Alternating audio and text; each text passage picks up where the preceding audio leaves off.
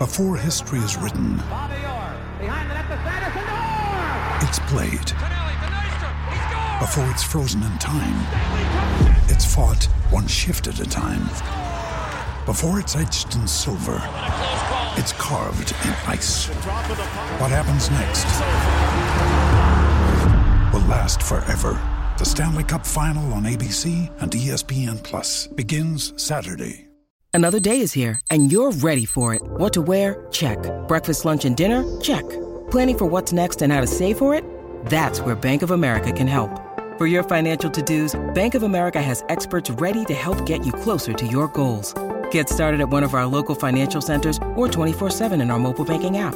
Find a location near you at bankofamerica.com slash talk to us. What would you like the power to do? Mobile banking requires downloading the app and is only available for select devices. Message and data rates may apply. Bank of America and a member FDIC.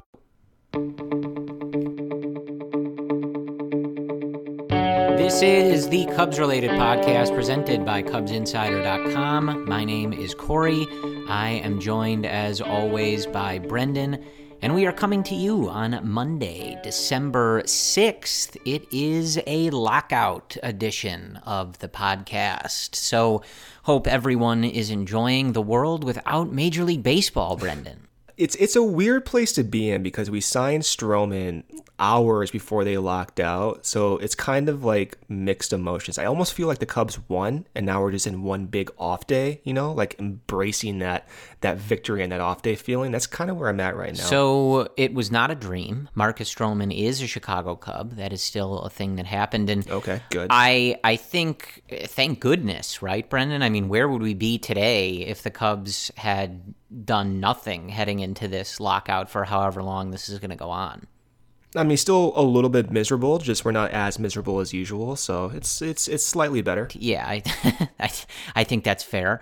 Uh, but it, you know, it does give us something to at least look forward to watching Stroman's social media, where he's talking about becoming a Cub and people getting Cubs jerseys and things like that. So Yeah, that, that that's was cool. exciting. And reading, there was a lot of pieces, you know, from guys like Keith Law and some of the other writers, just really praising the the Cubs deal, the length of the deal, and of course Stroman himself, obviously being a guy who has a much higher floor than other players and the potential to have a much higher ceiling as well. Yeah, I mean, you can tell he's thrilled to be part of Chicago. I don't know if he's like it, it, it definitely seems to be as if he's media savvy, but he's saying every single thing correctly.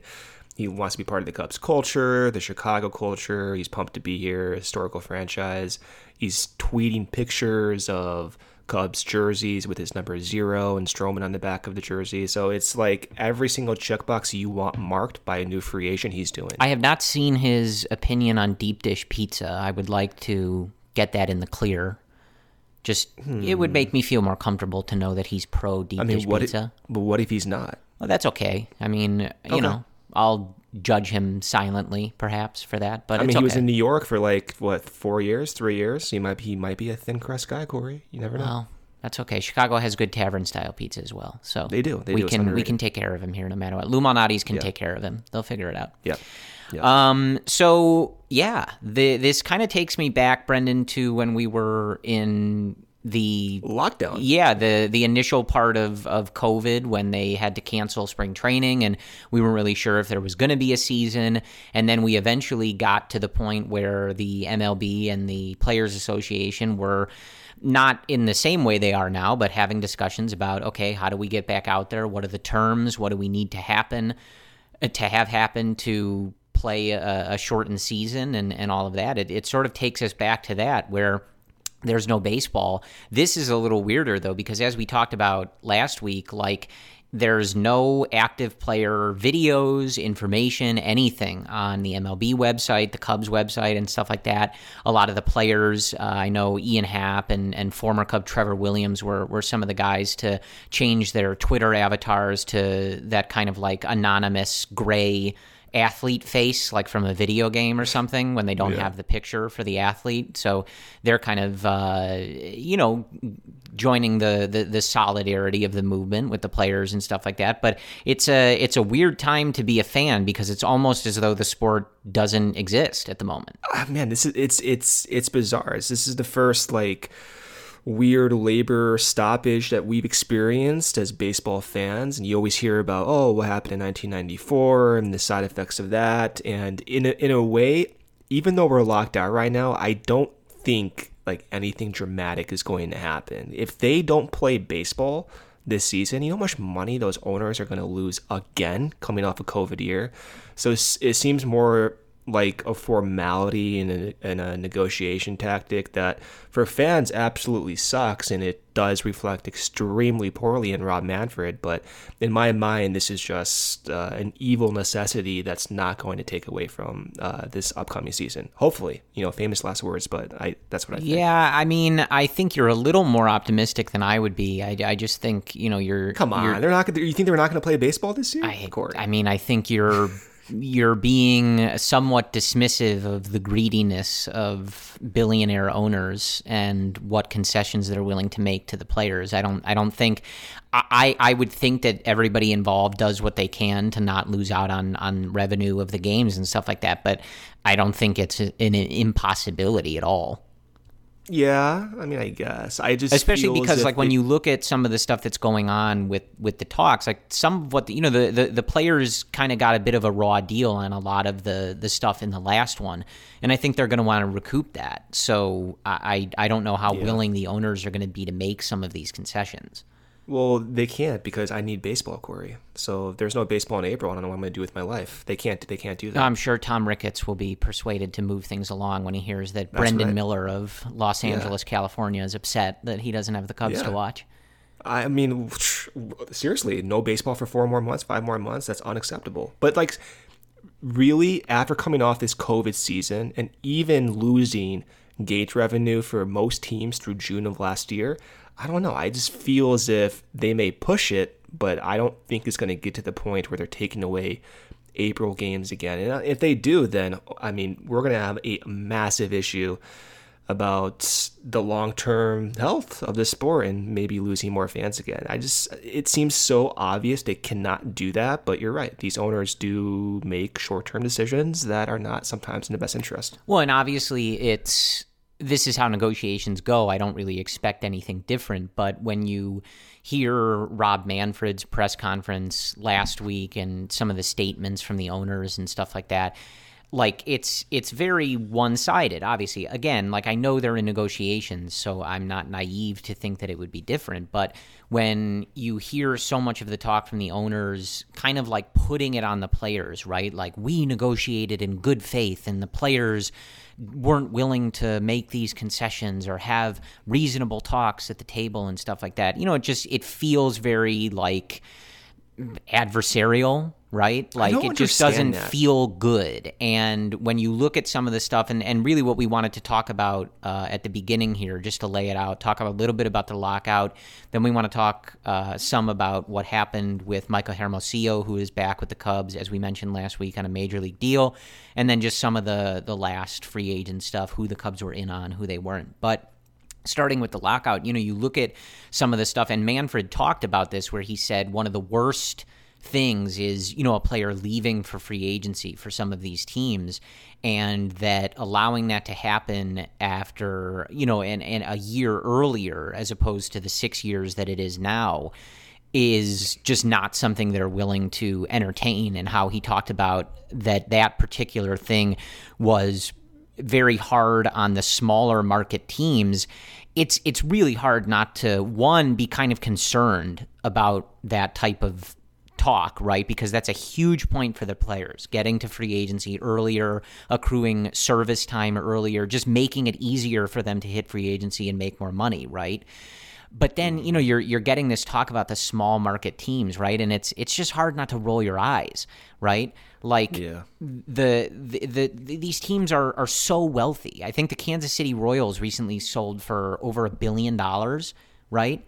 And we're supposed to sit here and believe that a, a, a, player hitting free agency in the fifth year and the sixth year is is going to cripple the Kansas City Royals from being able to come in last place again in the AL Central. Like it just it it doesn't have a good feel, and it's really hard not to just feels like there's there's obviously uh, a greediness and a you know just like disingenuousness of it all from the ownership side of things. I don't understand. Maybe you get it and I don't. Manfred going to the public and saying the players didn't do this and the players didn't do that. Like, does that really put pressure on Tony Clark to negotiate differently? Like, well, the mo- thing about Rob feels- Manfred, Brendan, is that he is an idiot. So, That's true. and he, al- I mean, this can't is, I think this is what he wanted, right? Like he hates baseball, it seems. So this is great I for him. There's no baseball. You you can't have a five and a half True. hour You're right. baseball game that he can freak You're out about if there's no baseball at all.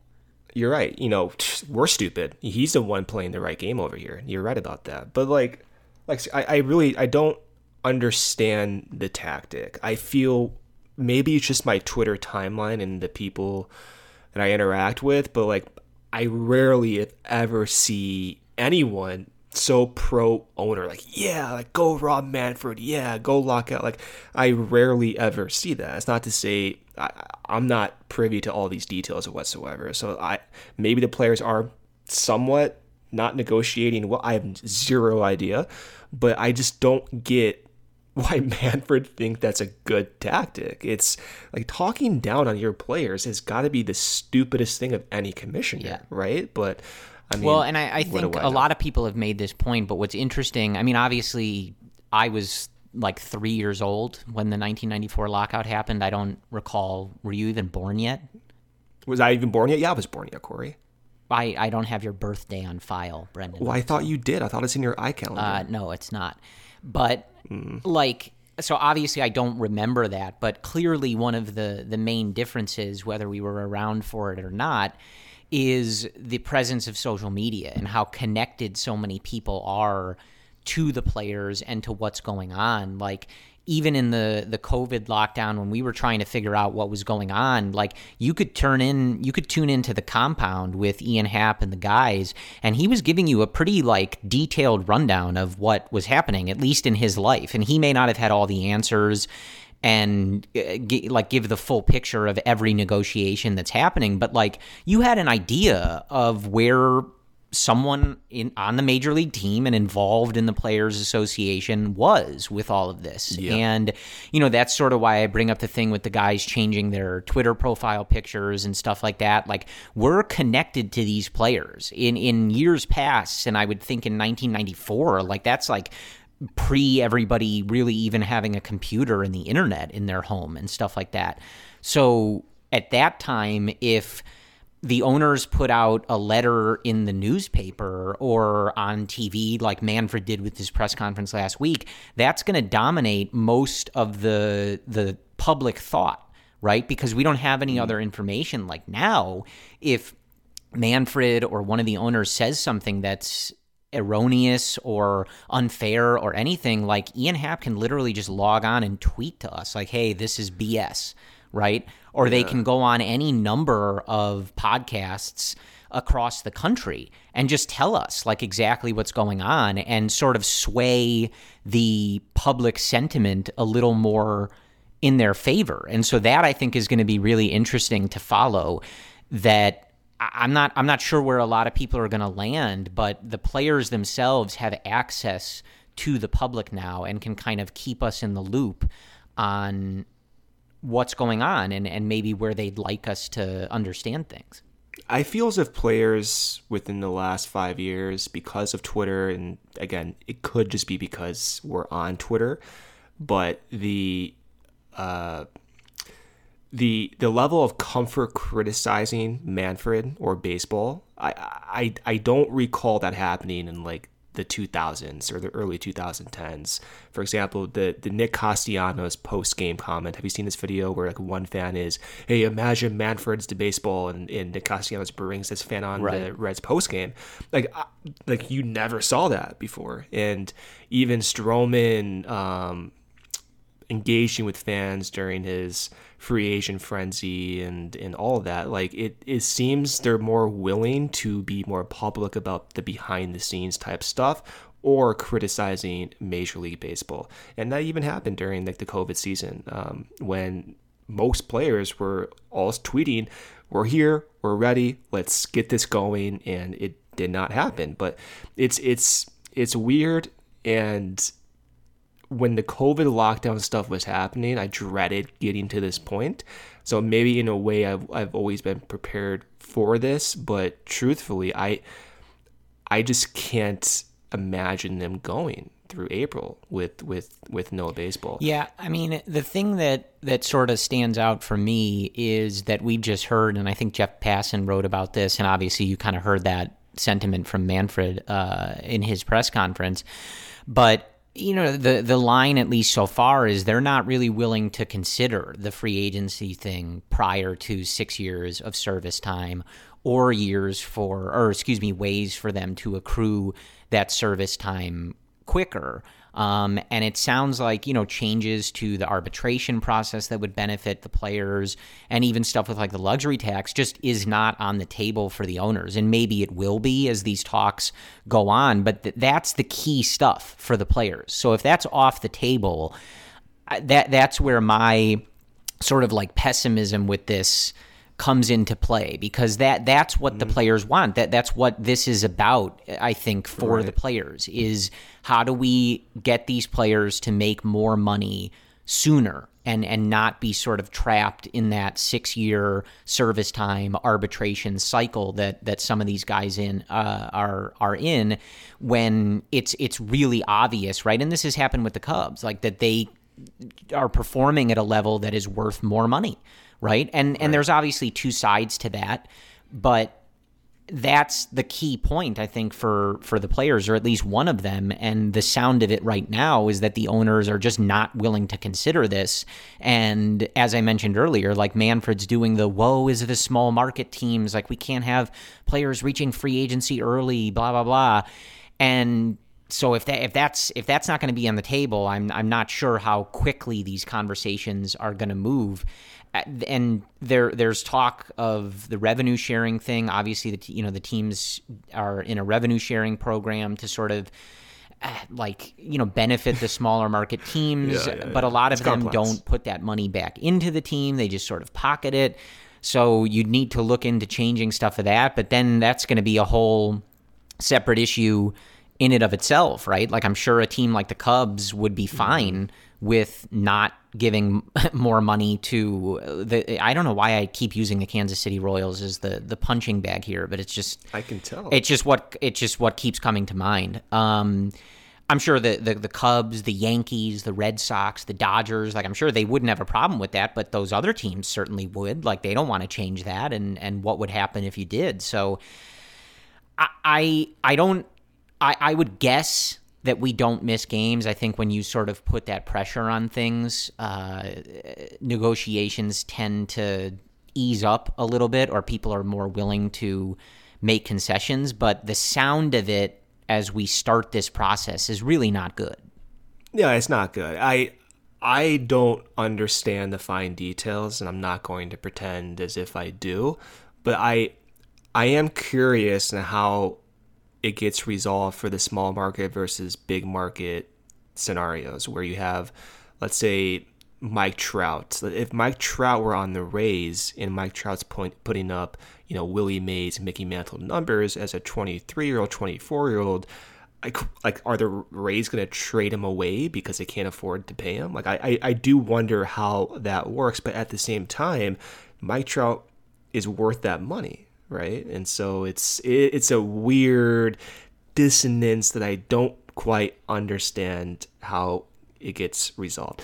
Um, but I do think it's going to be a drastic change regardless. I've always anticipated that. The one thing I'm a little disappointed about though is we're not going to get any like actual baseball changes from a rules perspective for now. At least that's what at least that's what it, what it seems like. Yeah. Um, so I was excited to at least follow that. I, mean, excited relatively speaking, but it sounds as if uh, we're not going to have any rule changes for the 2022 season. So I was disappointed to hear that. Yeah. So that was, I think, a report from Jayson Stark, and basically where it's at now. This can always change. It sort of depends how things are going to proceed forward here. But basically, what Jayson Stark was saying is that the owners don't want those possible rule changes to be used as leverage against them uh, over some of the economic issues.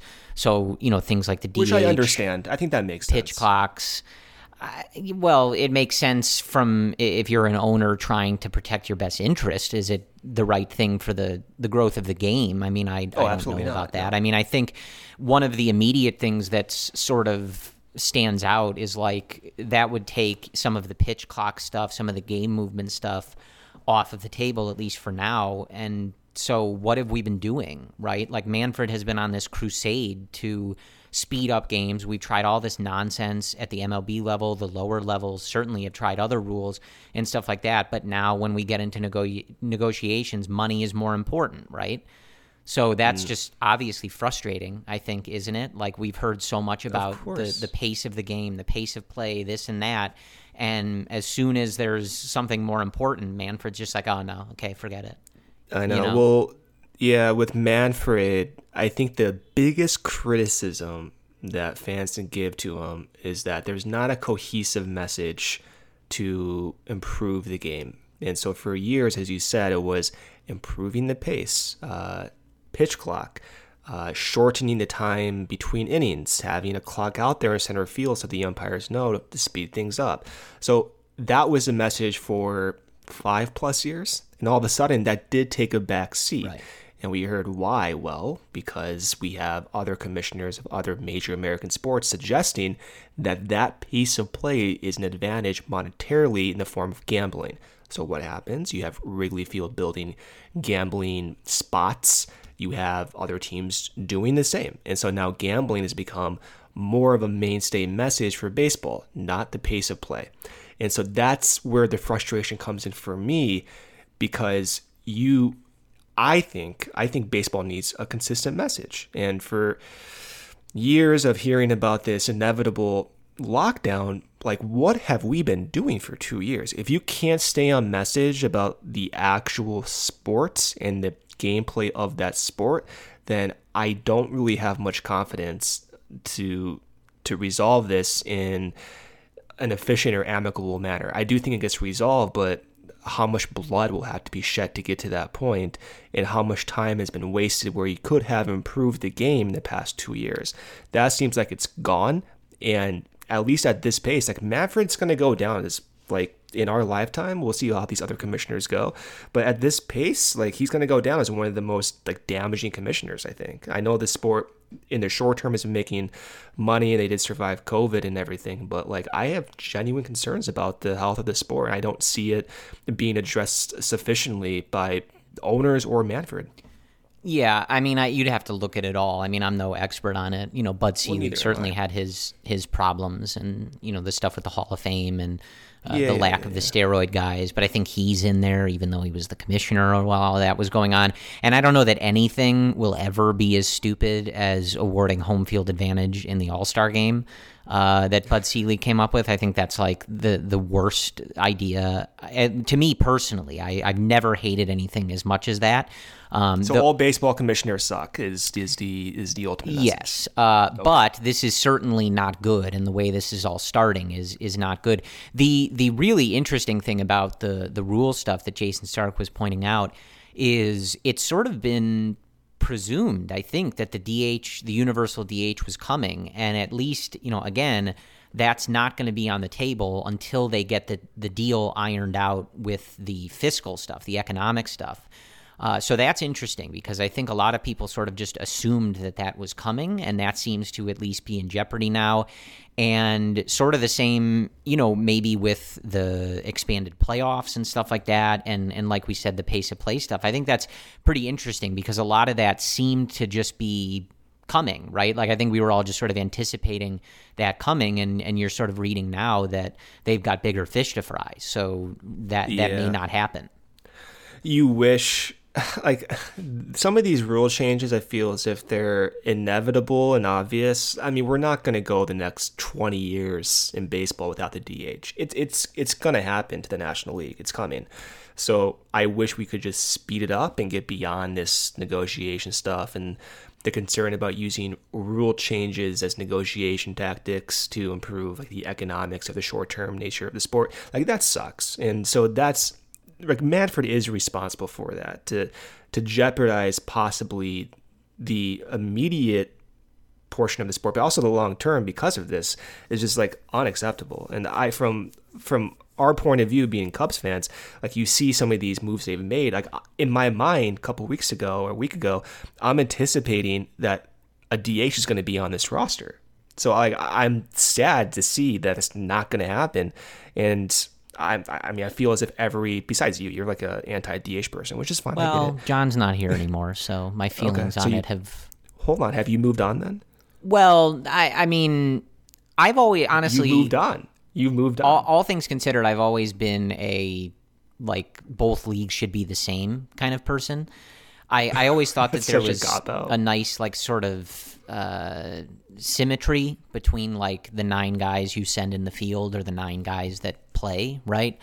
Uh, okay. But moreover, I just think it's always been kind of dumb that the leagues have different rules. That just uh, never really made a lot of sense to me, especially growing up. It's like one of those things where it's like this is kind of weird. Um, yeah. But yeah, like I, I think generally I you know, if I if I'm not watching Jon Lester pimp home runs to the opposite field in a Cubs uniform, my opinion on it is not quite as strong. I mean, this is a surprise to me. I saw all those Kyle Hendricks gifts out there when he was getting base hits last year. I guess you just don't like watching Kyle bat now. Is that what you're saying? No, I find it highly entertaining, but I'm willing to have a more open discussion at this point. Okay. Okay, if the Cubs re-sign Jon Lester, it's all off. I want to watch him hit tanks. You know. I wonder if that's a possibility. Like you, you just saying that, like I, I could see that happening. The Cubs resign Lester after this uh, lockdown. He doesn't really we'll fit see. the hard throwing moniker that Jed is supposedly looking for. Well, maybe but... maybe Jed's going the other way. He's going like anti-trend, all softballers. yeah. It wouldn't be the you first time know. from the Cubs. yeah, you never know. But I mean, like for example, Corey, seeing Yan Gomes signed. In my mind, the significance of that was way way more than just backing up Willson because I'm thinking that gives Willson an opportunity to DH and rest his legs while still getting getting his bat right. in the lineup. So so to me that that kind it doesn't negating's the absolute wrong word, but it does in my mind diminish the value of that signing, which I well, still think it, is it, phenomenal. It, it, really would force, and I, I don't think the Cubs are are unique in this. First of all, it would have major implications on the free agent market. Um, you know, even someone like Anthony Rizzo, right? As he gets older, there would be more money for him if he were able to DH somewhere, mm-hmm. right? And and yeah, and be able to to sit back. Um, you look at someone like Nick Castellanos, right? like he that's a huge thing for him whether or not there's a DH that would that's transformative to his and, and other players markets but even just looking at the Cubs you brought up the Yan Gomes thing like that was immediately obviously having a quality backup it would have made a huge difference for the Cubs last year and there was no DH so th- that's not going to change. It's still a very good deal whether there's a DH or not. But part of the idea would have been that you have a you know a, an actual MLB catcher and you can let Willson hit but not catch that day, right? And so that would be yeah. off the table, obviously.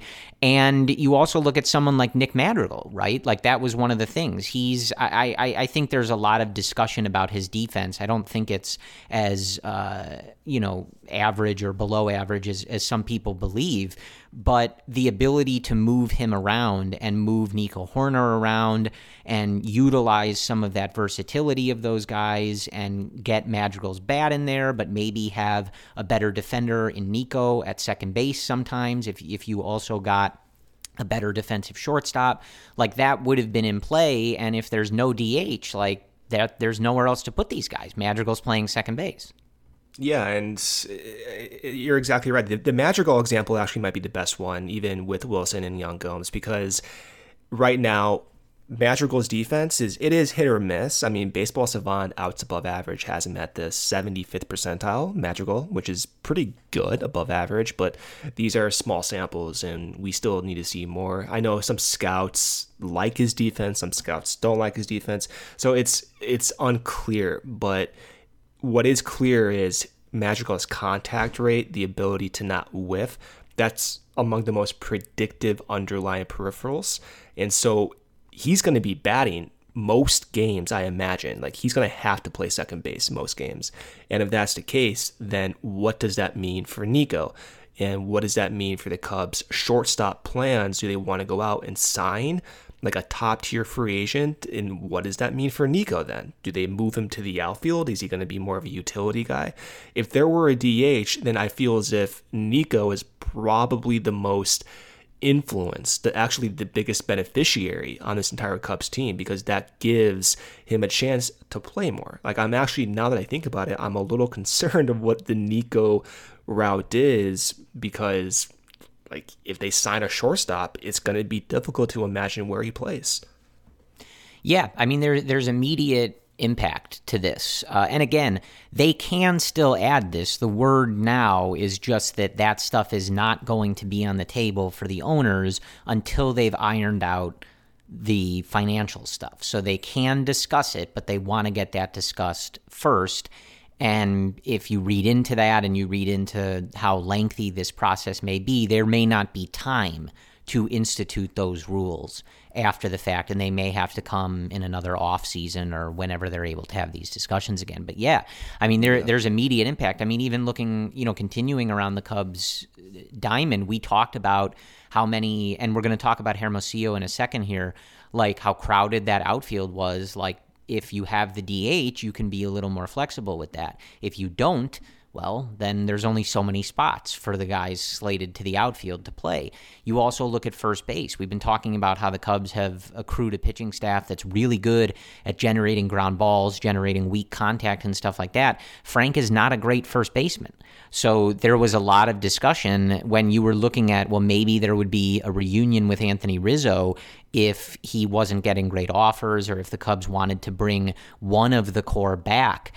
And if there's no DH, well, that doesn't really work if you're intent on giving Frank a shot to see if what he did in 2021 is a real thing or, or something he can even get close to repeating or playing off of, right? Mm-hmm. You, you can't do both if there's no DH. So it, it has some pretty significant ramifications. Um, so it was kind of surprising to read that that, like I said, it was one of those things that I think a lot of us just assumed. Like when I was watching the games last year, as someone who's generally been pro pitchers hitting, or at least enjoys watching them hit from time to time, like I was assuming I was watching this for the last time, right?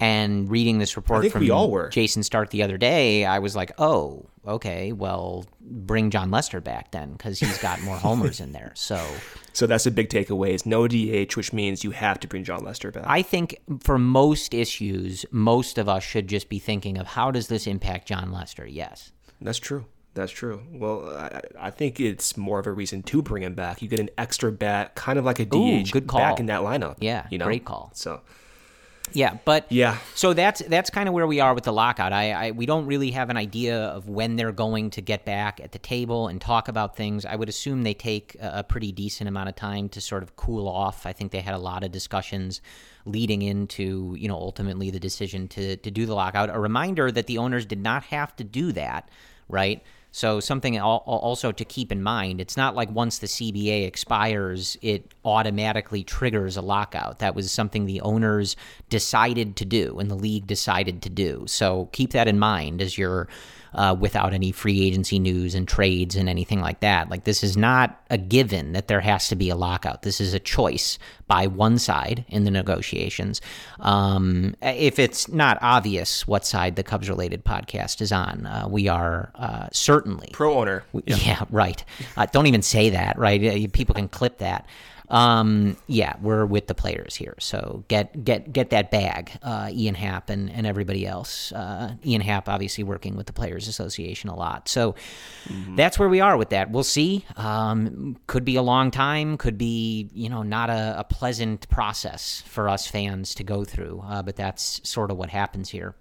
But do want to ha- talk, uh, as we've mentioned, what happened with Michael Hermosillo. So I think when we last spoke, he had rejoined on a major league contract. And ultimately, what happened was he was non tendered ahead of the tender deadline on November 30th. Um, the thought was that they might try to bring him back on a different deal, a minor league deal, whatever. And ultimately, what ended up happening is he came back on a major league deal. So it, it was kind of an, an interesting process, but it was detailed uh, by Michael Cerami over at BleacherNation.com. And what happened was the Cubs stayed in contact. They had obviously hoped to bring him back. They they made that clear to him, but Hermosillo and his agent talked to other teams, the most interesting of which was a rather lengthy proposal from the Los Angeles Dodgers, uh, and that was also a minor league deal. Uh, but how much they believed in him, in his talent, and the potential role that he might occupy, which even included him being at first base, which is not uncommon for the Dodgers to sort of move random guys to first base if they can. Uh, he they they even had a call with Andrew Friedman himself to express their interest in Hermosillo and bringing him over to the Dodgers organization. And ultimately, all of this, the interest from several other teams, sort of put that pressure on the Cubs if you want the guy, you're going to have to sweeten the pot a little bit. And they did. They gave him a major league deal. So he is back with the Cubs and not uh, on a minor league deal, on a major league deal. So I, I think um, clearly we've talked about the Cubs outfield before. There's a lot of potential, there's a lot of risk, and there's pretty much not a single sure thing in the group, right? Um, mm-hmm. But I am pleased that the Cubs, you know, made this kind of aggressive of a play. Firstly, I'm obviously intrigued that the Dodgers were so interested, right? The Dodgers have done a very good job over the last several years of identifying players that have potential, getting them in their system, and turning them into something that other teams were not able to do, right? There's countless examples of that. Um, and so, such an aggressive interest from a team like that is always going to be worth paying attention to. But we also saw the talent that Hermosillo has. He didn't get too much of a look with the Cubs, which I think you'll recall Brendan and I even complained about during the season that he wasn't just playing every day and, and getting a, a real look. But you saw the tools, right? You saw the glove, you saw the speed, you saw the power, you saw a lot of this on display at times. And again, he he wasn't he, he didn't get that much of a look. He he wasn't able to put it all together. But I think especially when you read what a lot of scouts had said about him in the past and analysts, like there really might be something there. And I'm glad that the Cubs are going to be the team that has the chance to figure that out. Right. Well, you see that he was non-tendered, uh, and we talked about it on one of these episodes. Like, huh, that, that that sucks because the story is good. Growing up a Cubs fan, the Sammy Sosa fandom, it was cool for like I guess like our era of Cubs fans. But then you hear he signed, and my brain did not even notice it was a major league contract. I just assumed they got him back on a minor league deal with like an invite to spring training. Like that's what I thought it was. And you see, okay, major league contract. That makes no sense after not tendering him a contract. So the Dodger stuff is fascinating, and the stuff about going to first base with the Dodgers, if he would have signed there, really interesting. It sounds as if they wanted to make room for him. We did not get to see a lot of Hermosillo at the big league level, but the changes he made in Iowa seemed to be directly impacting the success he had there. So there are other teams, one of them being the Dodgers, who believe a ton in that change. So I think as a result, that has to give us fans like more confidence that those changes are actually real and worthwhile. And he's an athlete too. That's that's the interesting thing about Hermosillo is while he we don't know much about him because of the small sample size, we do know that even in his short time last year, he was in the 80th percentile of, of sprint speed, which would be among, if not the fastest current Cub on this roster. And then we know that the homer potential, he had 10 home runs in Iowa in 186 plate appearances. We know the swing mechanical changes he made. So he is also not really chasing much. Even in Iowa, he had a, uh, a walk rate of 14%. So we're looking at a player who's fast, who appeared disciplined. Granted, that's in AAA Iowa, and also a guy who's hitting home runs, who's an athlete. It kind of like checks all the boxes. Plus, he can play presumably every outfield position. And I, I guess if the Cubs needed like a backup to the backup to the backup of the first baseman, maybe he could do that. So it does seem like we might have something here. And it's, it, we're, we're going to have to see it, right? Right now, the Cubs outfield situation is tricky. But among the guys they've signed, including like Harold Ramirez and Clint Frazier, like I like Clint Frazier, but there are significant question marks there as well. And it's likely Frazier is more projectable than Hermosillo, but like there's a gray area there where I'm thinking, hmm, maybe Hermosillo actually is like more interesting because of the speed and the defensive versatility and and all of that. So I'm excited to have him back. Frazier, another one. I don't know if we mentioned this when we were talking the DH. He he suffers from that as well. He's not a good yeah. defender, or at least right, has not right. been. And I, I mean, he was among the worst. that the ability to, you know, sort of get him in a new environment, new team, change of scenery, all that, and just hit right was part of the logic. So not saying that there's not still value there. There is, but when you've got a guy who doesn't rate as a good defender, like obviously the ability to hide that is of interest and that may not be there. But yeah, like, look, we talked last year about how Ortega would be someone who would be really interesting in a platoon and had probably played his way into earning at least a shot at that. In an ideal world, right, if the Cubs are really going for it and intent on winning a title or bust in 2022, you would certainly like more certainty, more projectability, and just a, better group than what they have right now in the outfield. But if they're intent still on adding to the rotation, they still might need to make an addition or two in the bullpen. And if we're going to be at least talking in the bigger end of that shortstop market or bringing in somebody to be the full time shortstop, like I'm okay with this group right? There's a lot of potential here. You you look at the the names we've talked about, like where does Nelson Velasquez shake out? You've mentioned Brendan, like when does Brennen Davis come up, and and is there space for him?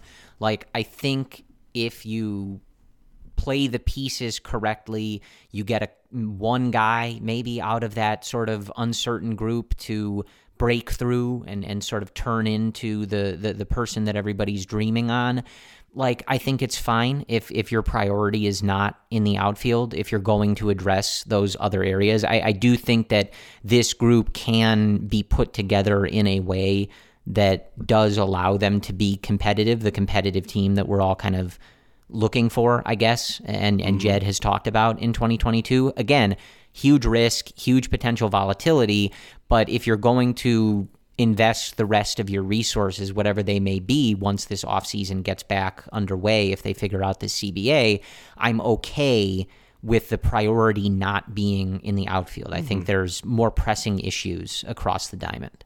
I almost wonder once the lockout does end if we're going to see more trades from even the existing major league roster. So, looking at the potential options the Cubs might have to consider at some point, even in as early as July or June of next year with some of the prospects. We, have nine outfielders. We have Happ, Heyward, Frazier, Ortega, um, Nelson Velasquez, Brennen Davis, all presumably at least going to get a chance. Then recent signing Harold Ramirez, and then we have Hermosillo, and then Nico. If we do sign a shortstop, is going to be pushed to the outfield um, to some capacity. So that's nine guys, Corey. That's right. not feasible, like for anyone's development, but also just to carry on your roster. So someone's going to have to get cut, someone's going to have to get DFA'd, or someone's going to have to get traded. And so I feel as if the Cubs, if they're confident in Nelson or Brennen Davis, then that that is a true jam. That is not like some out of the world type scenario. That's a realistic scenario that they could be facing. Yeah, so that's going to be tricky, something to keep an eye on. And, you know, again, like everything else, like we, this is kind of where we're going to stall things for now. A um, lot of interesting names. I know, of course, you know, again, it's, it's not the most exciting group and you'd like more certainty there. You'd like maybe some bigger names and stuff like that. But I, especially with Hermosillo, like, I like that the Cubs identified the skills with him. They liked what they saw, even in limited playing time last year, and they believe in it to try and, and, and give it a go here, right? And I think you you have to like that conviction a little bit. It, it it it would not be the first time across the league, and you know we just saw it. Obviously, not for a full season, but with guys like Wisdom and Schwindel, like sometimes you give these guys a chance and they break through and they show you things mm-hmm. that maybe other teams didn't see or that wasn't previously shown when you just give them a chance. Um, you know, and and obviously, I think like some of the, the the reason that the Dodgers are so interesting in this conversation is because Justin Turner and Max Muncy are two of, if not the best two examples of that across the league. Guys that were discarded by uh, I think the Mets and the Oakland A's, and you identify some tweaks, you identify what skills the guys have, and you know all of a sudden you've got guys that are competing for MVP awards and All Star games. Mm. So not saying that that's Hermosillo's future, but the Cubs at least believe that that's worth giving a try to. So w- one last note before you move on here to maybe some pitching stuff, but the we we haven't heard much about the Cubs hitting infrastructure. I think every episode we talk about the pitching infrastructure. But Sahadev Sharma talked about Nelson Velasquez changes and brought up like Justin Stone, who is the Cubs hitting director. And that made me think, okay, this is maybe the first example of a tangible effect that the hitting infrastructure has had. And we saw all the Cubs bullpen guys come out of the kind of like out of nowhere last year. And we saw what they did with Alzolay and all these other guys. Like we could be seeing maybe some of those hitting guys come out now. And to your point, like I, I think when we look at Hermosillo and we saw the success, maybe we need to give that more attention, right? And maybe it does make sense in a weird way to go with this group without significantly adding to the outfield. I don't know. It's a weird, weird thing to think about. Yeah. So let's take a look. Just, I think, a couple notes uh, on the pitching stuff to sort of keep in mind here as we were. Uh, you know, as we, we go on with this lockout here, um, one thing that Sahadev Sharma and the Athletic was able to confirm is that the Cubs were in on Steven Matz before he went to the Cardinals, but they were only willing to go three years. The Cardinals obviously went four, and Matz went for that. Um, so that's interesting. The Cubs were also in on Kevin Gausman, but were not willing to go with that fifth year. And as it turns out, they were not in on Jon Gray, it sounds like, at all. So, for mm-hmm. a guy that was really connected to the Cubs and a lot of people thought made a ton of sense for the Cubs, uh, Jed Hoyer and the Cubs didn't see it that way. So, we don't really know why, uh, but that just wasn't of interest to them. So, I think interesting that, that the Cubs were in on Matz uh, and, you know, that they they they clearly have a a limit and there's certainly a danger in not being willing to add those extra years right? Because ultimately with where the Cubs are at right now of course I think we all understand why they don't want to lock in too many long-term contracts especially for a guy that you know is is certainly not as as uh, guaranteed of a product in in a way. It's not a great way to talk about someone, but uh, that's what came out. Sorry, wow. so objective. yeah, sorry, sorry. I, I, that's just how I said it. I didn't mean to. Um, but Matz is far from a sure thing, is what I mean, and so I understand the the hesitancy to go for those extra years. But ultimately, as we know to be the case, the the counter is you just don't get the player, right? Uh, but when we see them be a little more aggressive in terms of the yearly value for someone like Stroman, it makes all the sense in the world. Like I would much rather have Marcus Stroman for three years than Steven Matz for four. It's not even close, mm-hmm. right? Mm-hmm. Um, so that's that's just sort of where they are. Like clearly kind of everything that Jed has said in terms of the intelligent spending and, and honing in on guys and, and being deliberate when you have those opportunities. We saw that with Marcus Stroman, and you kind of get a little more insight to that when you hear that they were interested in, in, in a guy like Kevin Gausman and Steven Matz, but ultimately decided not to pursue it at the terms that were ultimately agreed upon. Right. The spending intelligently with the year given years given to Jon Gray, it, it you can see how that does not add up, right? With Gray, he does get four years. Now, the annual average value is lower than Stroman, but there's there's a high degree of volatility with Jon Gray beyond two years. Uh, what does that fastball look like in two years? It already has problems. What if the velo starts to dip? Um, so I understand that perspective. With Steven Matz, I understand it as well. Going four years, what does he look like in that fourth year, given the alternative options? And the alternative options were Marcus Stroman. And that is what Jed opted for. And of those guys, of anyone, of any pitcher signed, it's clear that the Stroman deal makes the most sense. Um, I mean, it's not even, I don't even think it's an argument. I mean, the projections, even ZiPS projections for Stroman over the next three years are spot on. They value his projections right at 70 million. Stroman signed for 71.